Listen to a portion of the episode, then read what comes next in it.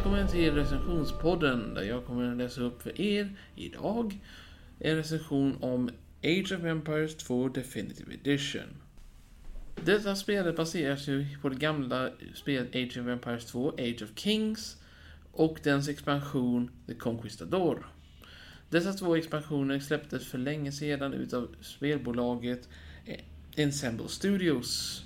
Eller Microsoft Ensemble Studios för att vara exakt.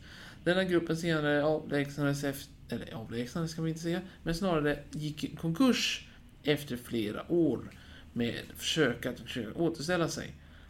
Men nog om det. Senare så kom eh, Microsoft in i bilden igen och ville ha chansen att göra om spelet på nytt. Då gjorde de HD-versionen utav Age of Empires 2, innehållande både Age of Kings och Conquistador. Denna kombination gjorde dock att det blev lite mer dramatiskt och folk ville ha mer. Detta skapades senare med att gruppen fick en chans att ja, bygga ut och samlade ihop sig med att genomgå en allians, eller snarare en fredlig arbetskompanjonssituation med Forgotten Empires. Forgotten Empires senare gjorde en expansion som heter The Forgotten Empires. Väldigt, väldigt, väldigt tragiskt namn givet. Men hej, vad gör man? Detta expansion innehöll mer eller mindre fyra stycken nya campaigns. Dock var de lite slöa med att de inte kunde hitta röstskådespelare för expansionens historia, så de blev tvungna att läsa genom hela denna sak. Men det var i HD-versionen. Efter HD-versionen så kom prissättningen, vilket ledde till att prissättningen på det spelet gick upp i värde, vilket var lite av en negativitet. Med tanke på det så kunde du köpa detta spel för runt ungefär 600-700 kronor.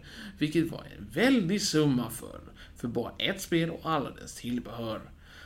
Dock så ville ju Microsoft att detta skulle vara lättare att få tag i, så de gjorde Definitive Edition.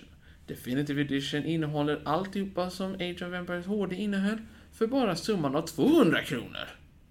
Snacka om otroligt värde! Men i alla fall.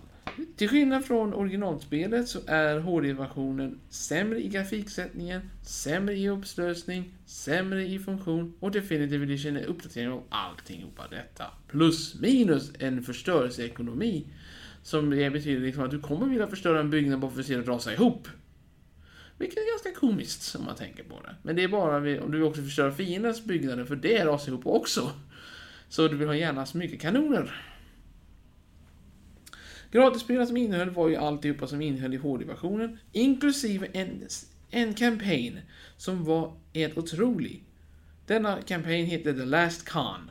Detta campaignet var en extra bonus som du fick om du köpte spelet Definitive Edition, vilket mer eller mindre innehöll, ja, allt som HD plus minus för framtida expansions-DLCer. Varje jag har hittills varit på 100 kronor, innehållande två till kanske tre stycken storydrivna campaigns. Vilket är schysst egentligen för prismässigt. Detta också innehåller nya faktioner att spela som. Och det är enastående vad som har ändrats med tiden. De följande tilläggen har lagts till i, från 2001, vilket var Lords of the West. Dawn of the Dukes från 2001 med augusti. Den sista expansionen som slås till har jag inte köpt själv, men ni kommer jag antagligen göra i framtiden. Men det är också värde av 100 spänn. Jag vet inte namnet på det, för jag har glömt bort. Men ni kan i alla fall själva upptäcka detta genom att antingen gå in på Steam eller Microsoft Store för att se detta.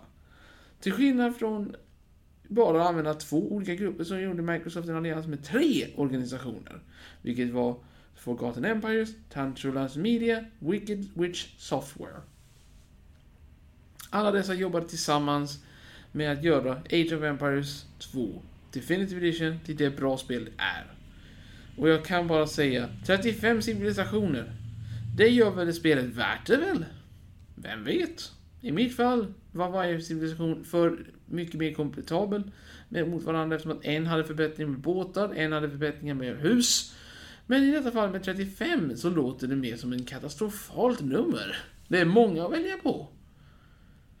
Men nog om detta nu, om mina synvinklar. Jag skulle i alla fall säga att om ni vill veta mer så kommer ni fortsätta senare med att visa en ny, eller snarare inte så ny, men snarare vi kommer fortsätta denna story med att fortsätta till Age of Empires 3 Definitive Edition nästa vecka förhoppningsvis. Om inget annat händer. Nej, det kommer nog inte hända någonting. Tack för att ni lyssnade och hoppas att vi snart hörs igen.